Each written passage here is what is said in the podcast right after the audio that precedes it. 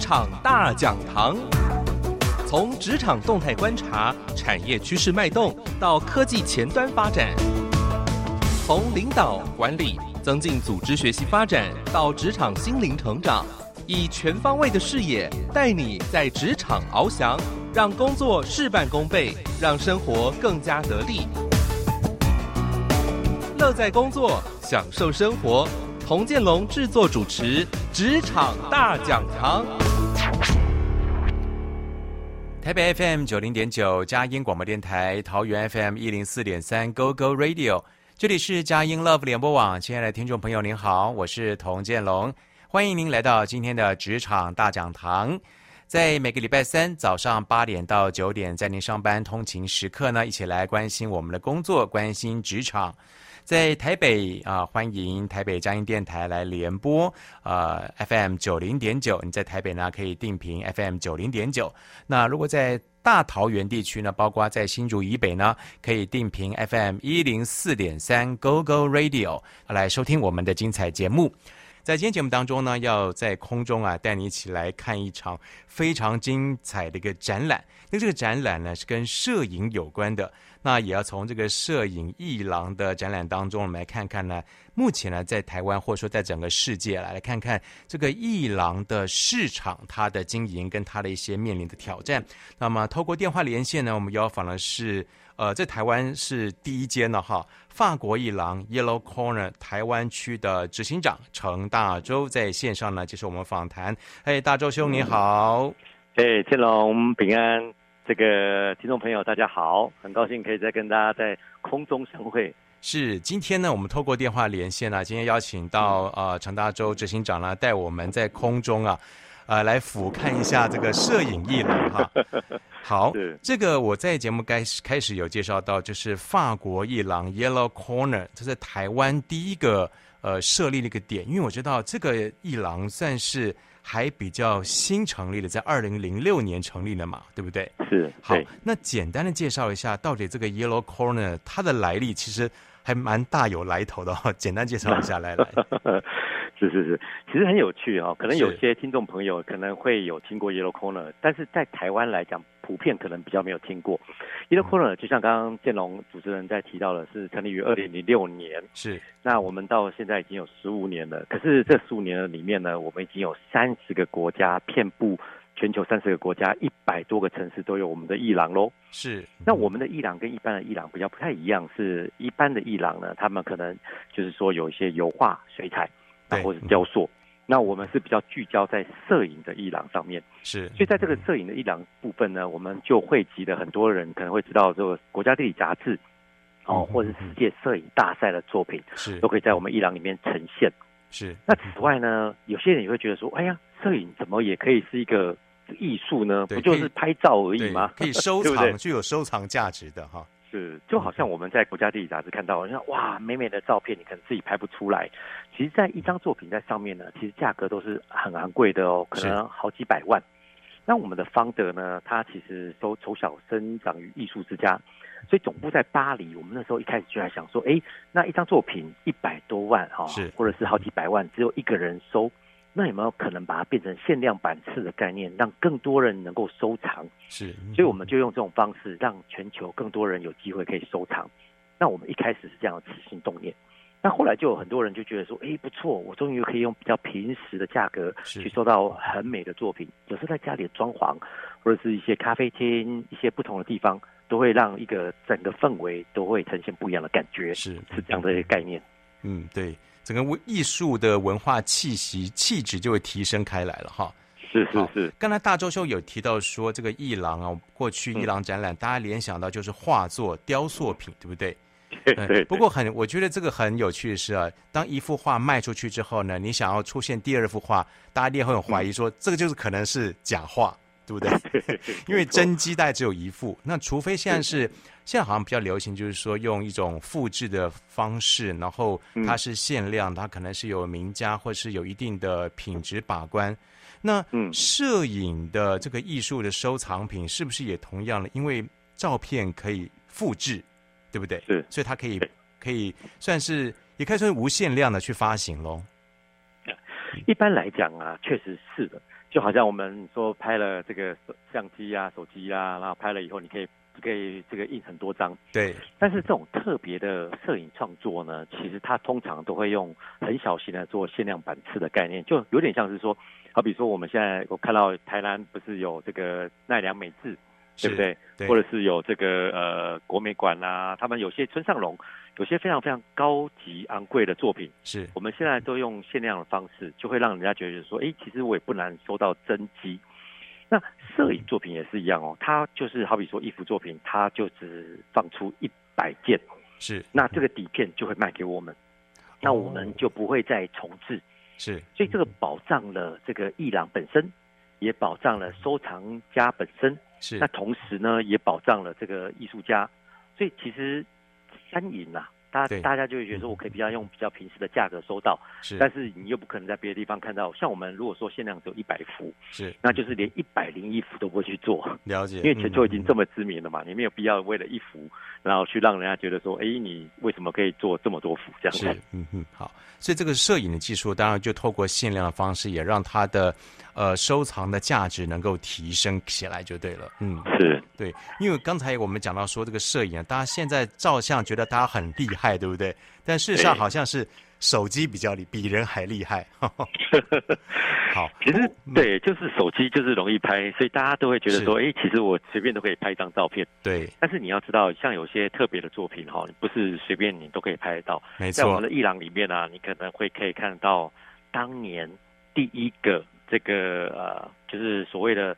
那个从月球看地球的那个 NASA 阿波罗十一，也就是阿姆斯壮亲自拍照的那张作品，拍这个地球的那张作品，就有在我们艺廊呈现。是，那这种照片就不是一般人能够拍得出来的。是，但还有一些作品呢，好比说像我们有呈现这种空拍的这个大景。嗯、那你说，哎，现在空拍机不是很方便吗？是，可是你可能就看不到说，哎，可以从空中的角度去看一些很特别的一些创作。是，那这种不是空拍机可以拍得出来的。是，嗯哼，这个您您讲这个我特别有感，我相信很多听众朋友们都看到，都曾经看过齐柏林的那部电影《看见台湾》啊、哦，是，这个不是一般的那一个手机遥控的空拍机就可以拍得出来的啊、哦。对，这有时候冒着生命危险，它有一定的专业等级的设备跟它的视角去拍摄出来的。嗯，好，那刚才我们其实也讲到说关于艺廊要呃发行这个所谓的收藏品，当然我觉得比较会在意这件事情哈，我不晓得听众朋友们会不会在意，就是说我们都会怕买到假的或是伪造的啊，或者说可能因为相片大家用翻拍的技术就越来越高明了，但是这个限量的如何能够确保就是说呃，如果有机会想要去收藏这些摄影作品的话呢，要保证它是真的真货不是假货。嗯嗯嗯嗯，对的。我觉得主持人问的问题也是大家很多人会concern的一个很好的一个点。是，所以呢 YellowKorner 他在做的时候呢，他像我们去年在上海开了一间非常三百大三百平米大的一个艺廊哈、哦，是。那在杜拜也开了一间很大的一个艺廊。那基本上我们在全球这么多的地方开，但是我们 quality control 就一定只能从法国这个原装出货。哦、是。所以如果你做一个作品啊，它可以 made in Taiwan 或是 made in China， 你可能就很担心说会不会是真的是有假货，对不对？或者是赝品。但是它如果说这个只能从法国唯一出货，而且所有的作品都是直接从欧洲的实验室出厂去包装设计，甚至是装裱，那你就会知道说，哎，这个的 quality control 它一定是从法国出来。是。那此外呢，因为我们都会有附上真品证书。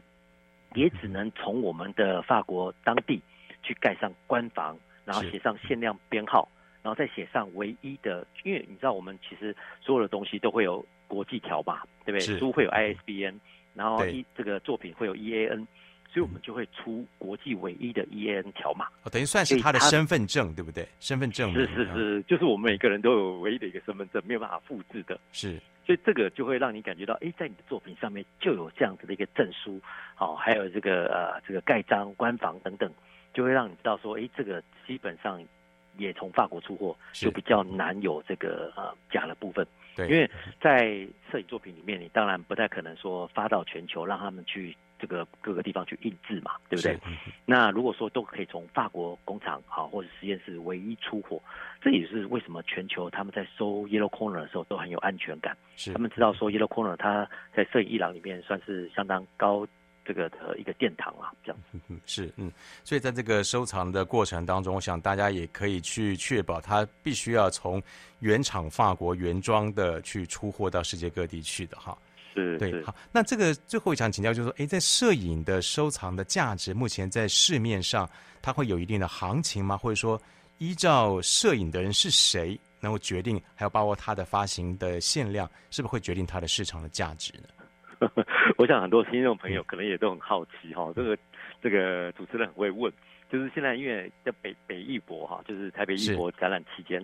很多人都会很好奇啊，就是说，哎，我收的作品未来会不会有个增值的空间？对，其实确实是哦，因为一般来讲，你看你有时候有些人现在现在很多艺人都会想要做画画，是，然后希望说，哎，是不是有涨价的空间？很多人会去收，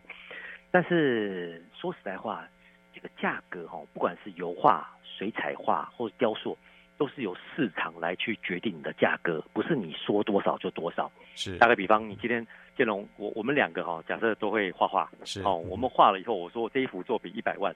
也不太可能嘛，也不是你喊出来就对了。对对对，因为没有人要收的话，你这个喊一百万，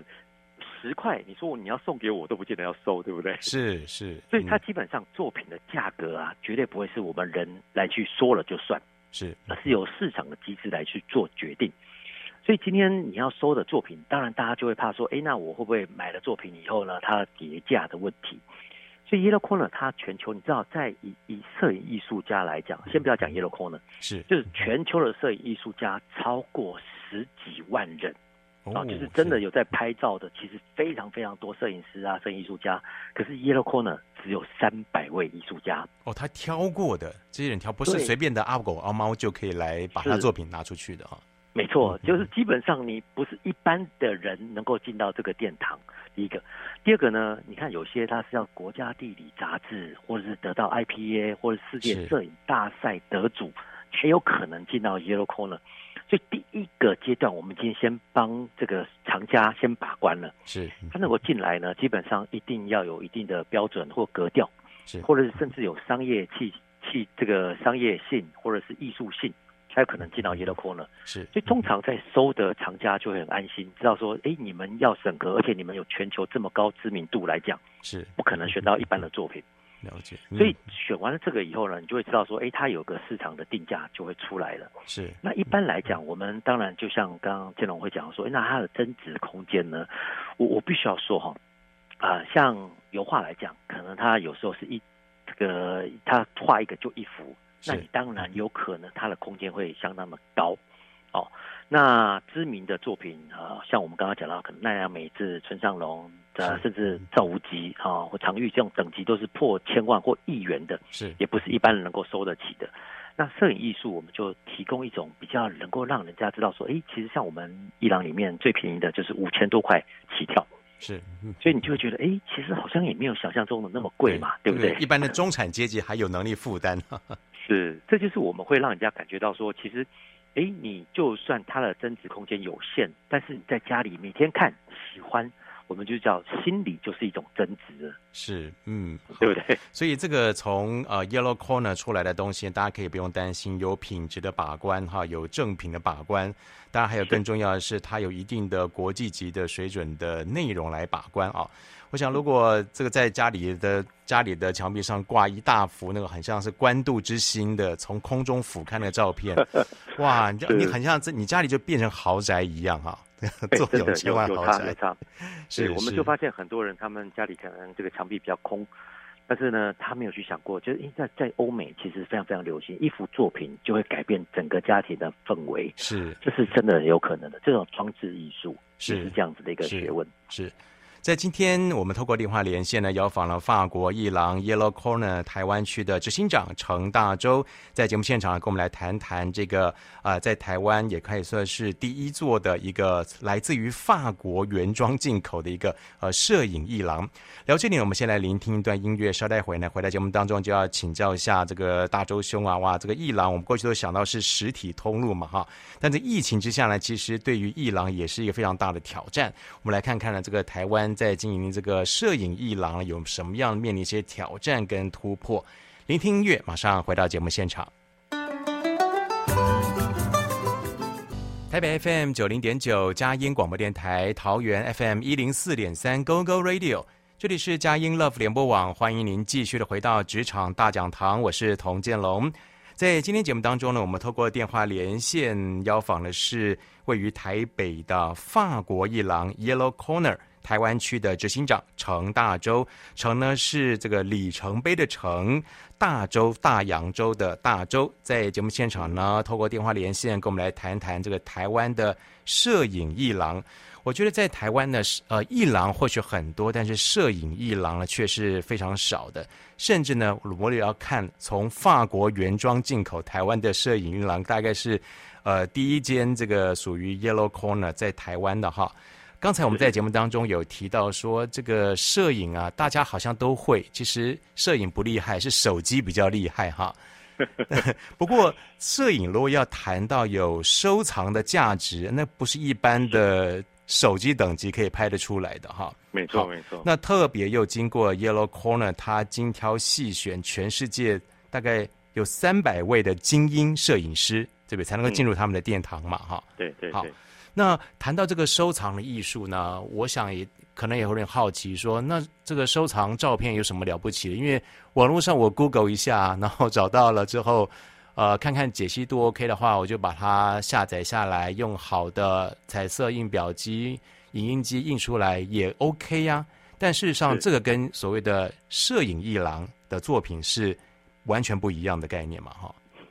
对对对，嗯、其实我觉得主持人真的很很这个脑筋转得很快哈、哦。我我是有点歪楼了，大家觉得说，哎，那我就自己印就好了。对对，其实不要说哈，这个摄影艺术哈，自己印，你毕卡索的你也可以自己印啊。啊，真的，对，真的，你把你自己家当艺廊也 OK 啊。对对对，所以基本上我觉得哈，你如果今天听众朋友哎真的想要把家里当成艺廊，你自己印出来，其实完全没有问题的，我觉得也很好。那我觉得第一个部分就是要先提升那个 awareness， 就是你会觉得说，哎，家里我想要有艺术的氛围是。那一开始像有些甚至也会去收一些 IKEA 啦，就是一些简单的画作。那慢慢慢慢久了以后，那家里经济这个能力比较许可了以后，开始有些人就会想要收一些珍品。是哦，他就会觉得说，哎，那我看久了以后，这个哎也觉得很漂亮，可是我很想要珍惜啊。对，因为你说真的，你这样从这个印表机印出来的，跟真正有珍品保证的证书的真迹价格跟价值一定不一样嘛。是。那你自己印出来的，它一定不会涨，而且随着时间，它会慢慢慢慢的消退。嗯哼。但是我们在摄影艺廊里面，我们做的所有的水晶表或消光表，我们的表框的方式呢，都是从欧洲实验室做出来的，所以确保在二十到六十年不会变色变质，这也是很特别的一些技术。哦，所以它有这个技术去控管照片的品质，不会衰退老化的哈。因为你买作品，你最怕变色变质吧，对不对？你说，哎，买了没多久就变色变质，发黄，然后台湾有潮湿，对不对？你就很担心。所以我们在做这个呃严格的品质把关，为什么都唯一只能从法国出货，也是会让收藏家会知道说，哎，我在收这个作品的时候，我其实不用太担心湿度和温度的控温。像如果我们今天要买这个所谓的照片啊，或者是只是买这种油画，你在家里其实都要很好的温湿度哎、欸。要不然的话没多久它可能就会变色，要不然就是有染霉啊、哦、或者发黄都不好。是。是，所以当初我们在做的时候就有注意到这个部分。所以冲洗照片就先从博物馆的等级的银盐相纸去做下去冲印。哦，银盐相纸，嗯，很专业的。前面再用，真的对对。如果今天有学摄影的话，就会比较知道，早期银盐只能做黑白，是。那到现在的欧洲的技术已经可以做到彩色。那前面呢，我们的那一片呢，就是有机玻璃，再加上后面的铝质背板，就就能够确保整个作品都在这个真空的下面，它完全的非常好的保存。是，所以可跟我们一般来讲，就是印表机印出来了感觉不一样。是，那这是第一个 quality control 嘛。啊，第二个就是好比说像我们都会唱歌，对不对？嗯、但是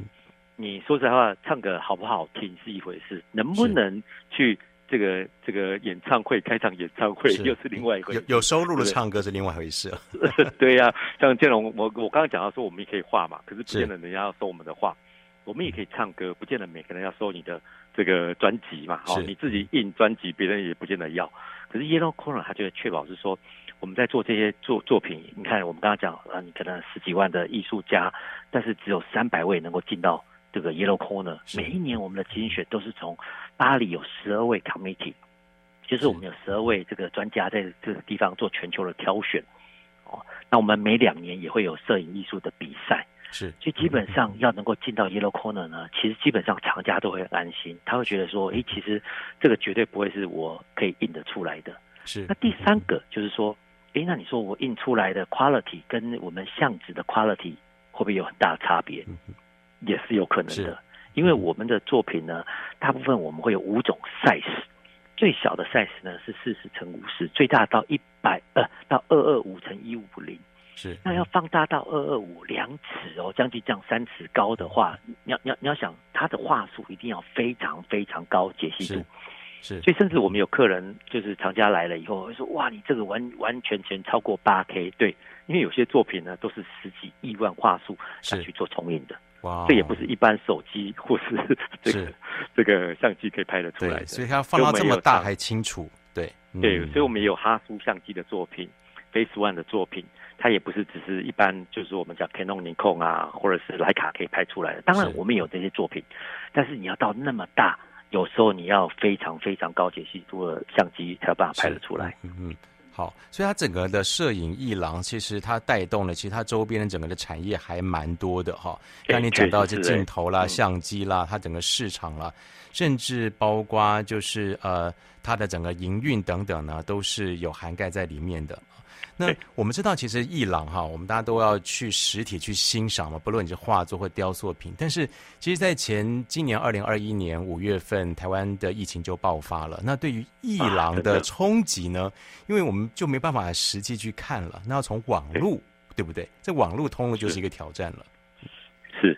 基本上这不是只是 YellowKorner 的挑战，这是全球所有的艺廊哈都会面临的挑战，因为现在疫情的关系，其实呃很多人会喜欢去艺廊，是喜欢那种氛围，你可以静下来好好看作品，是，而且有时候这种疗愈，对，你会发现哈、哦，如果有机会去到艺廊，我我觉得我想跟听众朋友鼓励啊，就是说不要怕进到艺廊或美术馆，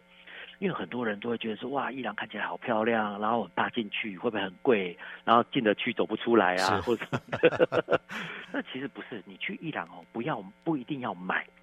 有时候你带小朋友去看，就是一种文学或是艺术素养的提升。嗯，尤其我们现在一零八课纲嘛，是，就在讲到说这个素养。那你带他们去看，他们就有感觉。嗯，那你刚刚讲到说疫情，确实这就是很大的冲击，因为大家没有办法去看，所以现在很多艺廊啊，他们都会做线上的浏览。是，所以你可以从线上就可以看到很多很多艺廊很美的作品。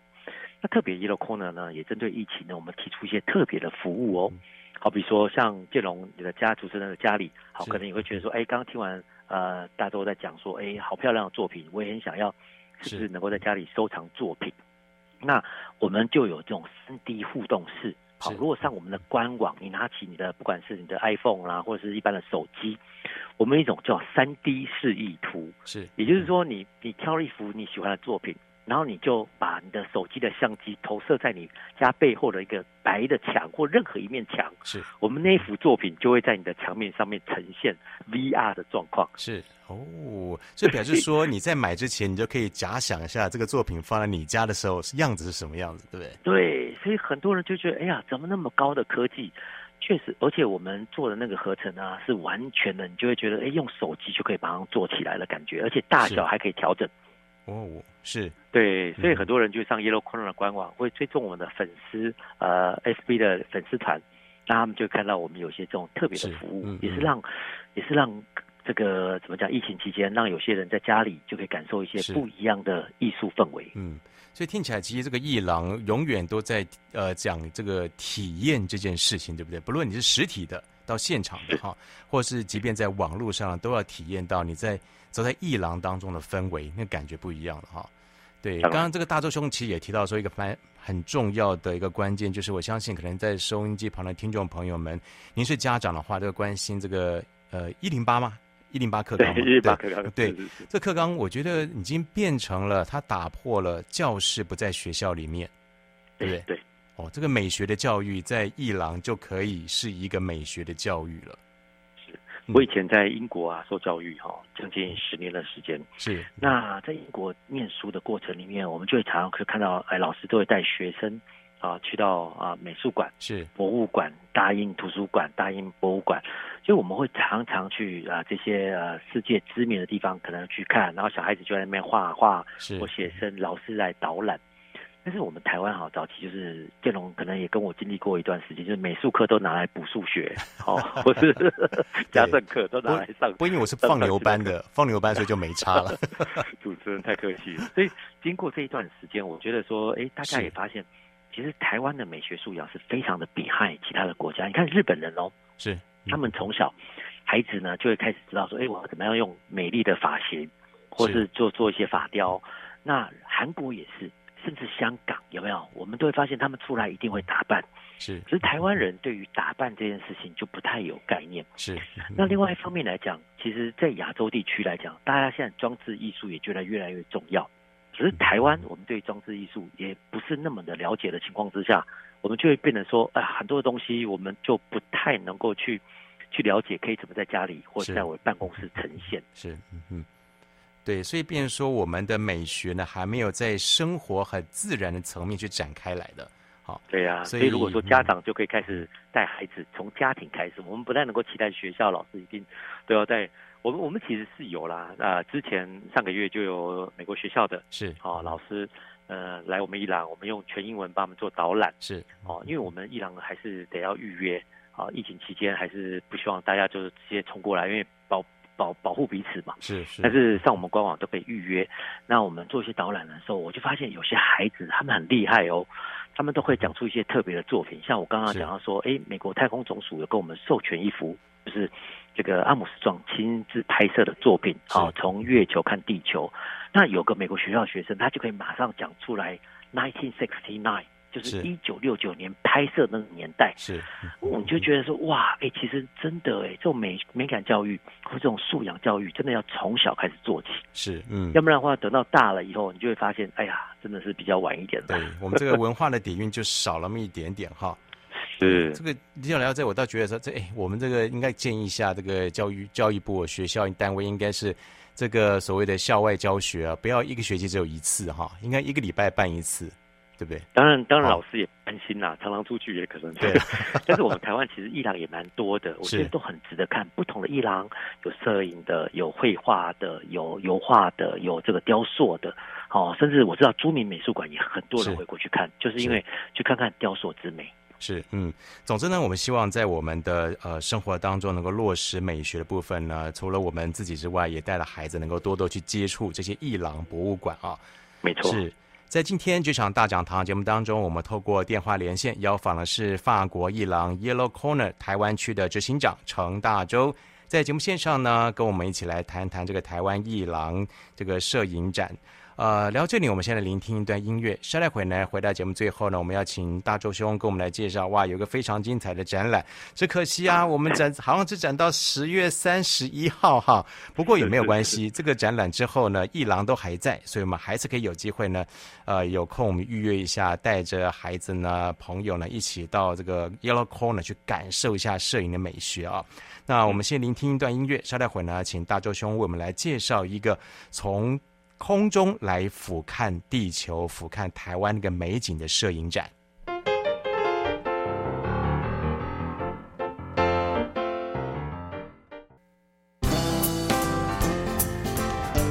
北 F M 九零点九，佳音广播电台。桃园 F M 一零四点三 ，Go Go Radio； 宜兰 F M 九零点三 ，Love Radio。这里是佳音 Love 联播网，精彩节目，欢迎继续收听。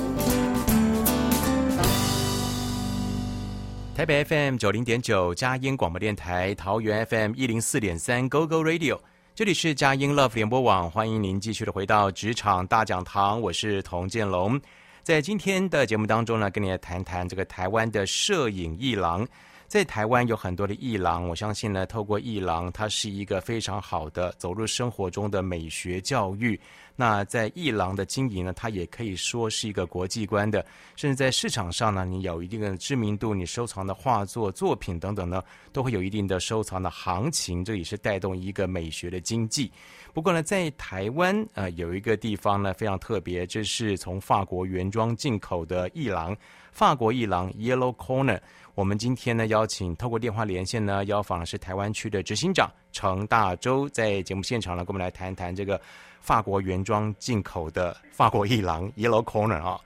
呃，听起来觉得很这个贵松松，但是如果你有机会看到这个照片的门面，还真的，嗯，乍看起来我觉得很像走进了 Louis 那 V 呃呃 Louis Vuitton， 就是很很精品店一样哈、哦，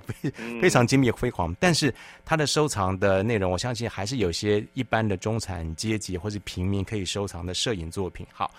那今天我们最后一个重点就是来谈谈说，这个从即日起一直到呃二零二一年今年的十月三十一号，剩没几天了哈，赶快把这重要资讯跟大家来分享，就是《看见地球，看见福尔摩沙》联展啊，这个作品呢，我们可以欣赏到两位大师的摄影作品，来，请这个大洲兄为我们来介绍一下啊。是，其实我觉得这次的联展很感动的一个部分，就是我们其实我不知道有没有听众朋友在二零零三年看过，呃，应该讲二零一三年哈、哦，就是去电影院里面看一部电影叫做《看见台湾》，是，那是由齐柏林导演执导的作品。那这个电影呢，其实在台湾造成很大的轰动，因为我们看到很多很美好的这个呃台湾的景色，是，但同时我们也看到很多台湾被破坏的地方。对。那二零一三年在台湾电影上映的时候呢，其实背后有个故事哦，是，因为四年前，就是二零零九年，在卢贝松，他是一个很有名的导导演，大家可能都有听过，卢贝松执的这个制片，然后另外一个非常有名的一个大师哈、哦，叫也是空拍大师，叫杨雅祖贝童，他们两个联手做了一个电影，叫做《Home》，就家园，是，我们在台湾翻成可能拯救家园或拯救地球。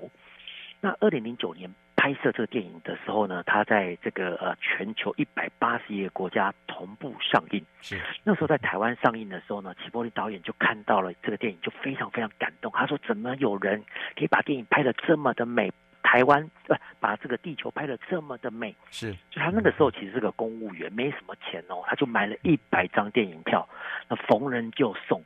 所以这个故事听了非常感动，因为他们基金会执行长跟我分享的时候，我就觉得说：“哇，怎么有一个人？”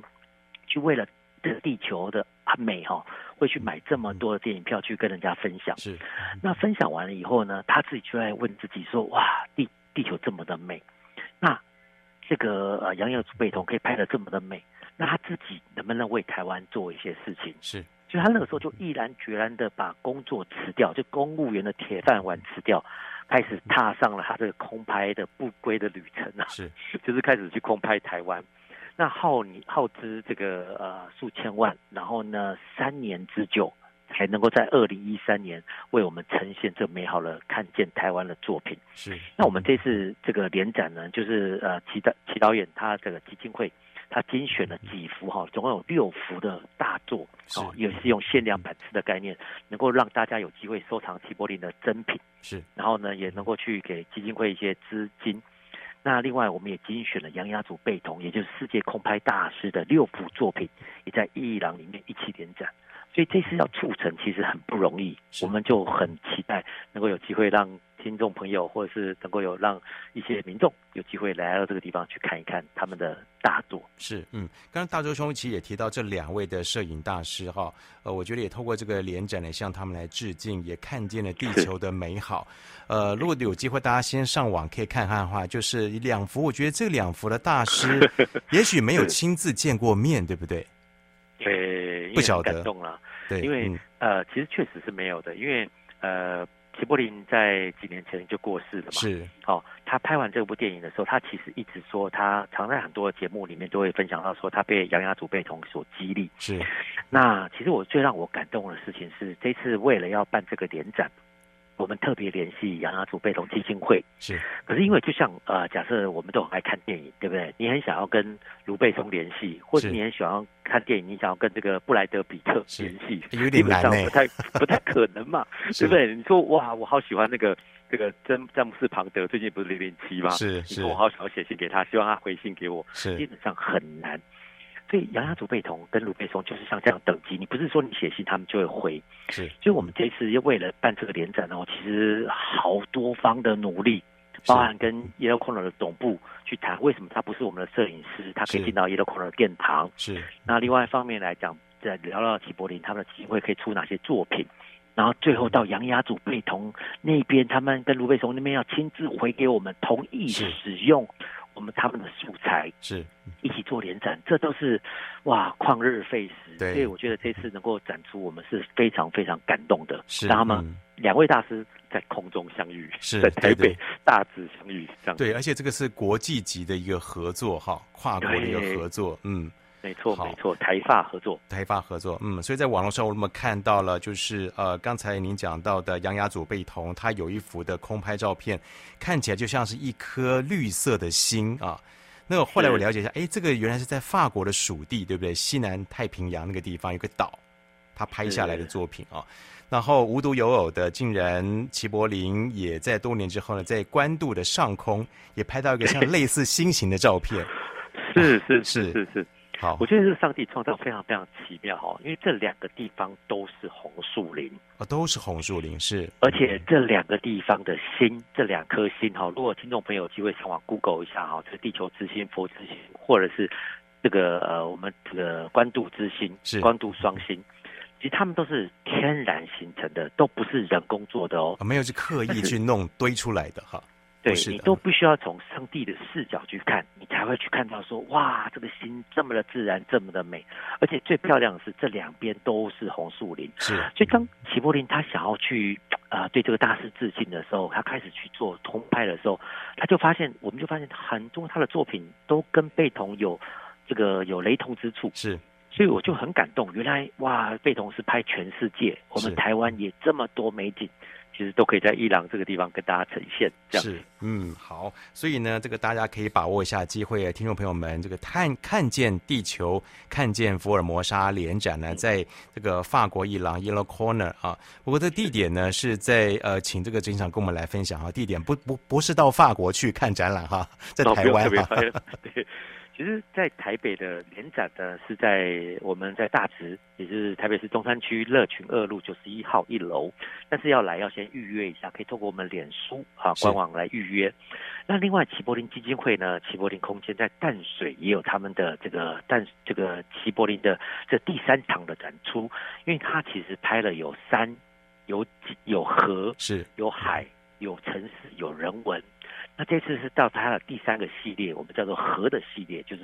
它这个题目叫硬河，是，所以也非常非常值得啊，去到淡淡水的齐柏林空间。那淡水齐柏林空间的展览呢，啊，门票是一百五十元。